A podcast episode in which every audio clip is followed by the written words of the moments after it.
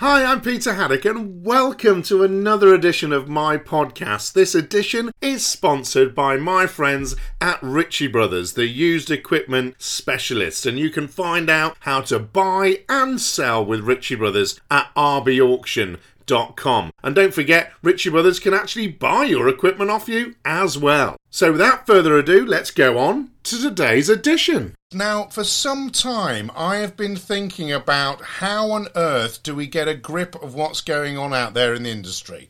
How do we understand what trends are happening? How do we actually say, hey, Peter, instead of talking about data on a connected site all the time, why can't you find us some real data that really works about what's going on in the industry? So I have listened, folks. I've listened very carefully, but it has taken me a little bit of time to get round to it, be able to find somebody. But fortunately, today I have Alistair on the phone. I'm going to let him introduce himself because it's interactanalysis.com, which is, sounds really, really technical and incredibly deep and meaningful analysis that they're going to do. And that's the point of today's podcast folks. We want to know what's happening out there. We have a big announcement recently from a very big player in the market, JCB. They've got a hydrogen excavator, massive prototype, ready to happen. But how is this all going to work? I don't know. How is the fuel economy going to work in the industry? I don't know. But I know a man who does.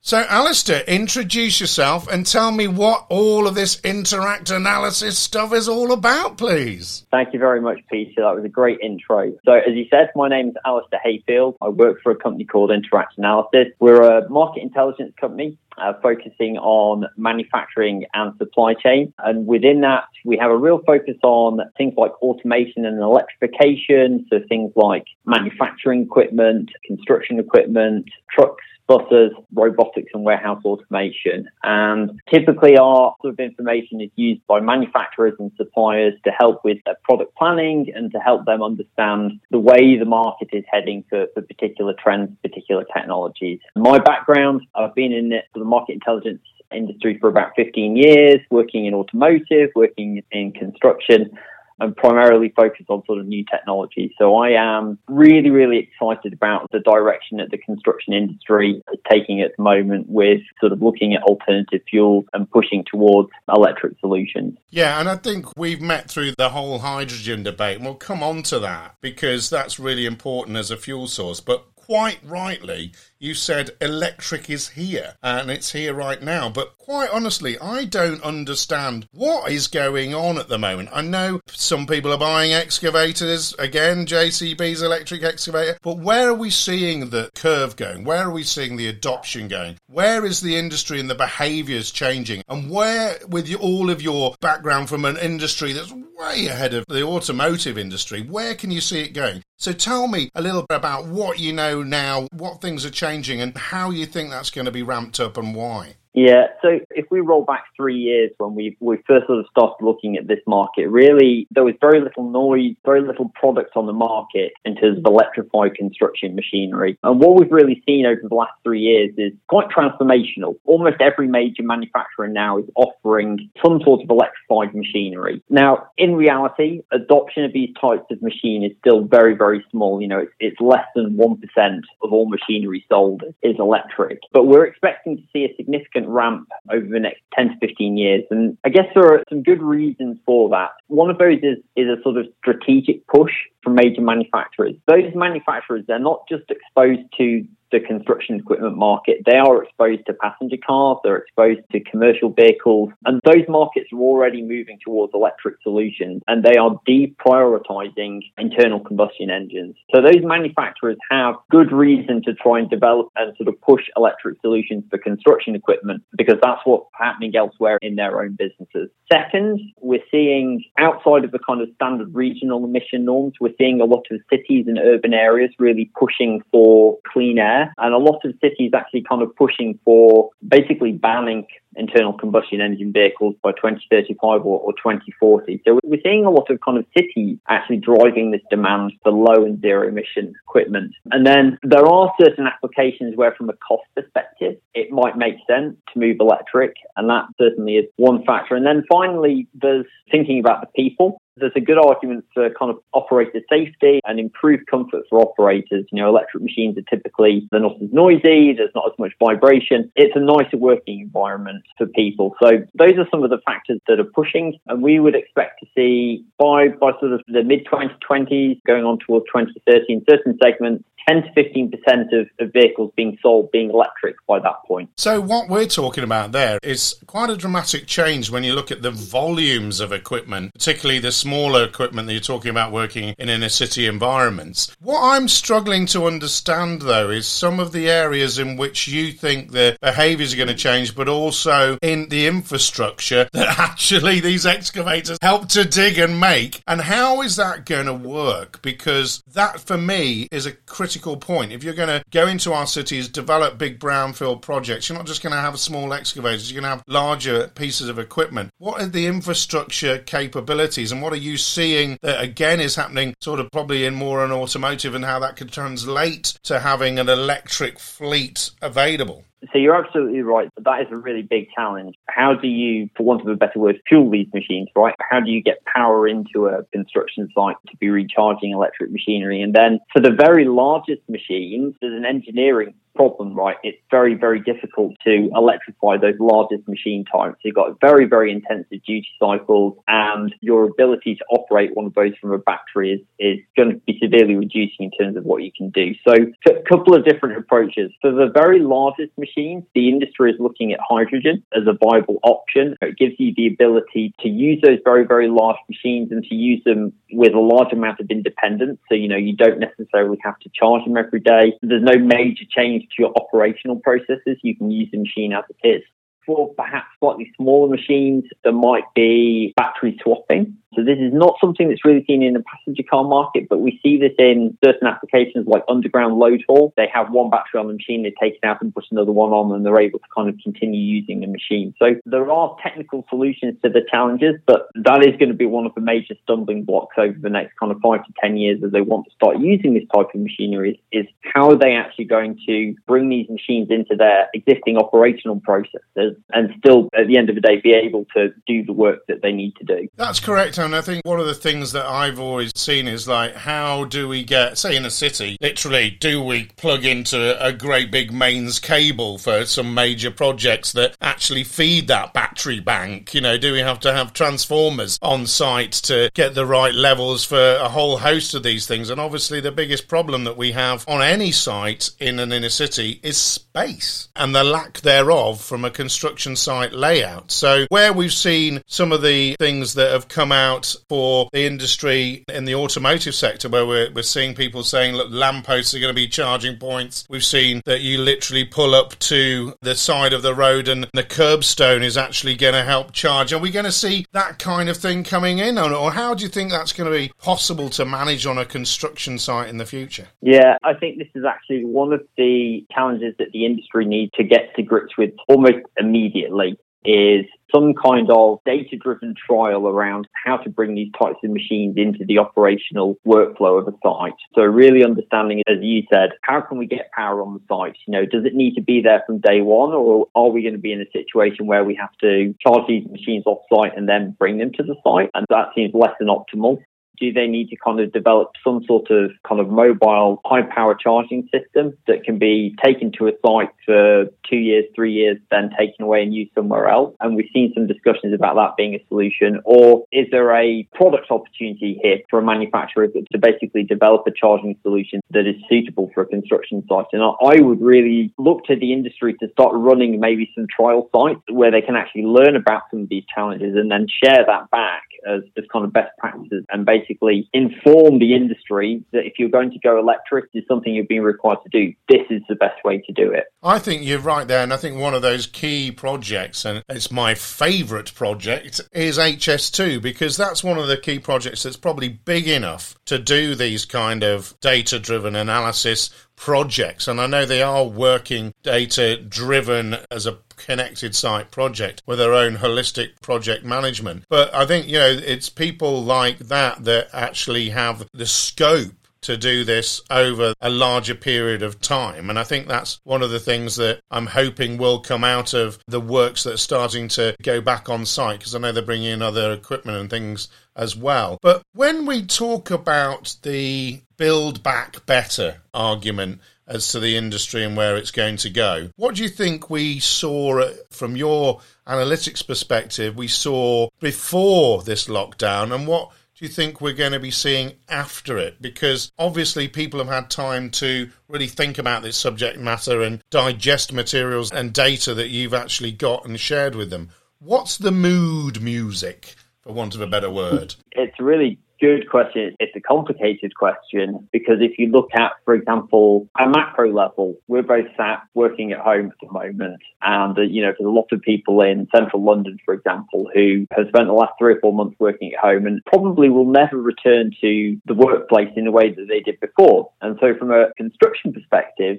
are we actually going to need as many commercial offices or workspace? And so is there, in general, is there going to be a pressure on the construction industry in the long term because there isn't this need for developing brownfield sites and creating new buildings. So there's that kind of macro trend, which I think probably nobody is really certain quite, quite what that will look like, but it seems that there will be some level of impact. And then what we're seeing from a sort of societal perspective is that lots of people have seen what the environment is like without the cars and buses and trucks moving around. They're really happy that air pollution levels have come down and we're seeing cities like London and Paris, for example, saying, well, we're, we're going to have bike lanes permanently. We're going to reduce traffic permanently because it's been what we've seen during the, in the lockdown has been really positive. And so I think there is increasingly public demand and public appetite for cleaner air and for cleaner construction projects. You know, nobody really wants to have the block of flats that's been built next to them with lots of heavy construction equipment when, you know, they're riding their bike to work and they're on electric buses and, you know, the rest of the kind of transportation system is being key decarbonised. So, if anything, I, I could see an acceleration in the next few years towards lower carbon construction equipment and, and more of a focus on kind of sustainable construction. Yeah, I think you're right there. And I think one of the things that brings us into that is a previous podcast I did from the Sustainability Supply Chain School, which actually has got a plant charter that they've created that actually focuses on reducing carbon across the board. And I think, you know, when we've got machines and technology, technologies like electric machines, actually the electric drive that they're using is a literal a switch on and a switch off. It's not an idling asset there which needs to have a diesel particulate filter and all the rest of their warm up things that have to turn on and off, and thus why idles. And I think that will ultimately deliver a better, more efficient use of energy as well. So the other thing, though, which I'm really excited about, is hydrogen. And I think, you know, when we first talked and met over the wonders of LinkedIn, remember LinkedIn, folks? Great way for you to actually interact with people and find people like Alistair, although you now know he's here, so that's fine because you're listening to this podcast. But fundamentally,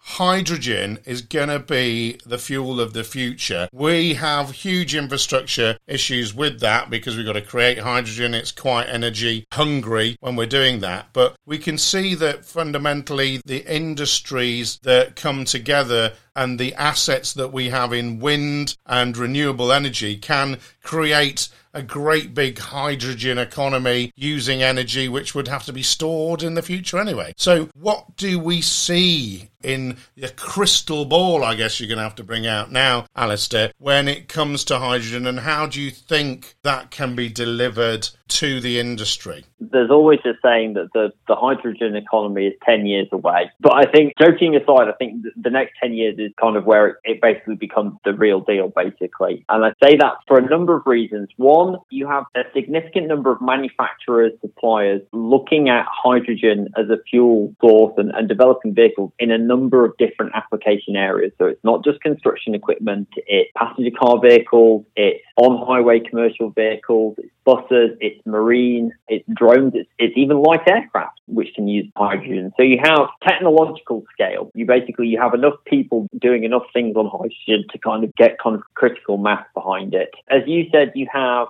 development of renewable power, and with that comes the need to store somehow that energy when solar or, or wind is not generating. So hydrogen could be a choice for that. And then you do have different types of hydrogen, right? You know, brown hydrogen that basically comes from industry, blue hydrogen where it, it's generated from natural gas, but you're able to capture the kind of the sort of emissions, the bad part of it, and then green hydrogen is, is from electrolysis. So you also have different routes to getting this, getting hydrogen, and that I think is in the long term is going to help to bring the price down. But I think the thing that I'm most positive about is the fact you now see governments, not just the UK government, but governments worldwide investing in this and looking to set up projects which are going to bring scale. One of the real like critical things that you need to, to kind of bring about the hydrogen economy is you need scale of production and scale of vehicles using it right. It's not it's not sufficient to have ten buses in a town somewhere doing it. That's not going to give you the data or the cost scales right. You need hundreds of vehicles. You need, you know, big fleet of city buses, you need passenger cars, you need construction equipment. And, you know, we're starting to see that in the UK with the funding of kind of the, you know, the hydrogen bus project. And so that's why I kind of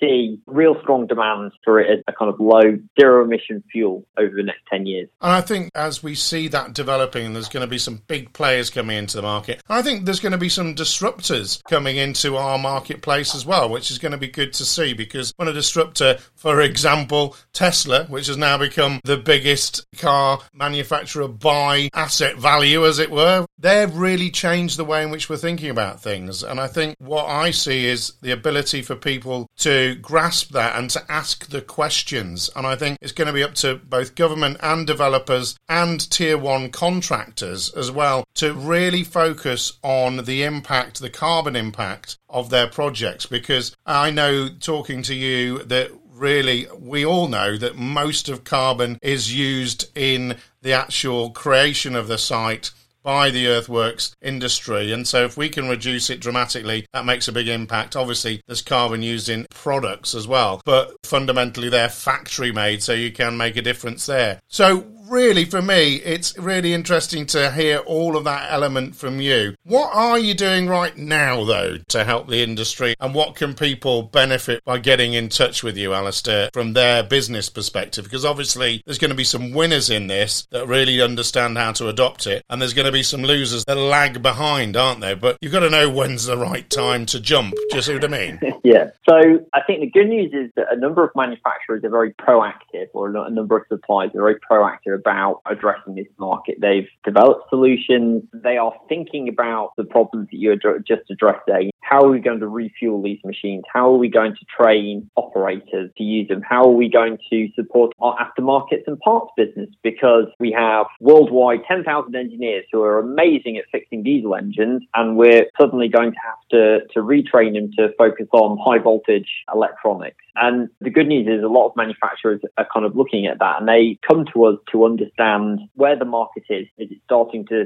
to tick upwards? Is it starting to accelerate? Or are there certain applications which are slightly further behind the curve? The other way we can help people is specific questions about business model challenges that they have. So we have worked with component suppliers. Entire business model is going to be disrupted by electrification. They make filters, they make oil, that product basically goes away if you move to electric machinery. And then there are other companies who are trying to figure out how can they address the challenge we talked before about site charging. Do they need to work with architects, for example, to get electric machinery specced in the project from day one so that when the contractors turn up, the charging stations are there, the equipment is ready to use. Do they need to offer a different sort of business model? You know, do they need to offer some kind of leasing model around the technology? Or if you look at JCB, for example, they've developed those power banks as a way of kind of charging their electric excavators on the fly. So do they need to develop some kind of new solution to, to help introduce these machines? So those are some of the ways that we're, we're kind of helping the industry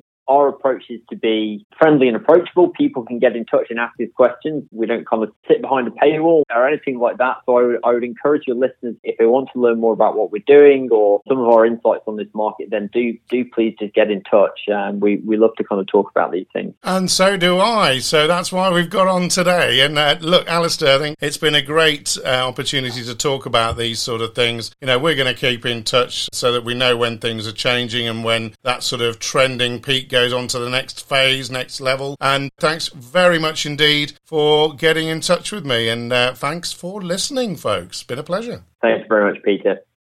So it's a big thank you to Alistair for spending so much time with me talking about what is a really important subject. And that's the subject of the future, folks, and how we are going to be far more carbon efficient and using technologies and different fuel types to do that. And of course, Alistair and his team are going to actually be monitoring how we're getting on with that. And I also want to take this opportunity to thank my friends at Ritchie Brothers. They're the used equipment specialists and auctioneers, and you can buy and sell with Ritchie Brothers with full details of how to do that at rbauction.com. And don't forget, Ritchie Brothers can also buy your equipment directly from you, which is a fantastic service. So, thanks again for listening, folks. Stay safe out there, and if you've enjoyed this podcast, please share it with your friends and colleagues. And until the next time, goodbye.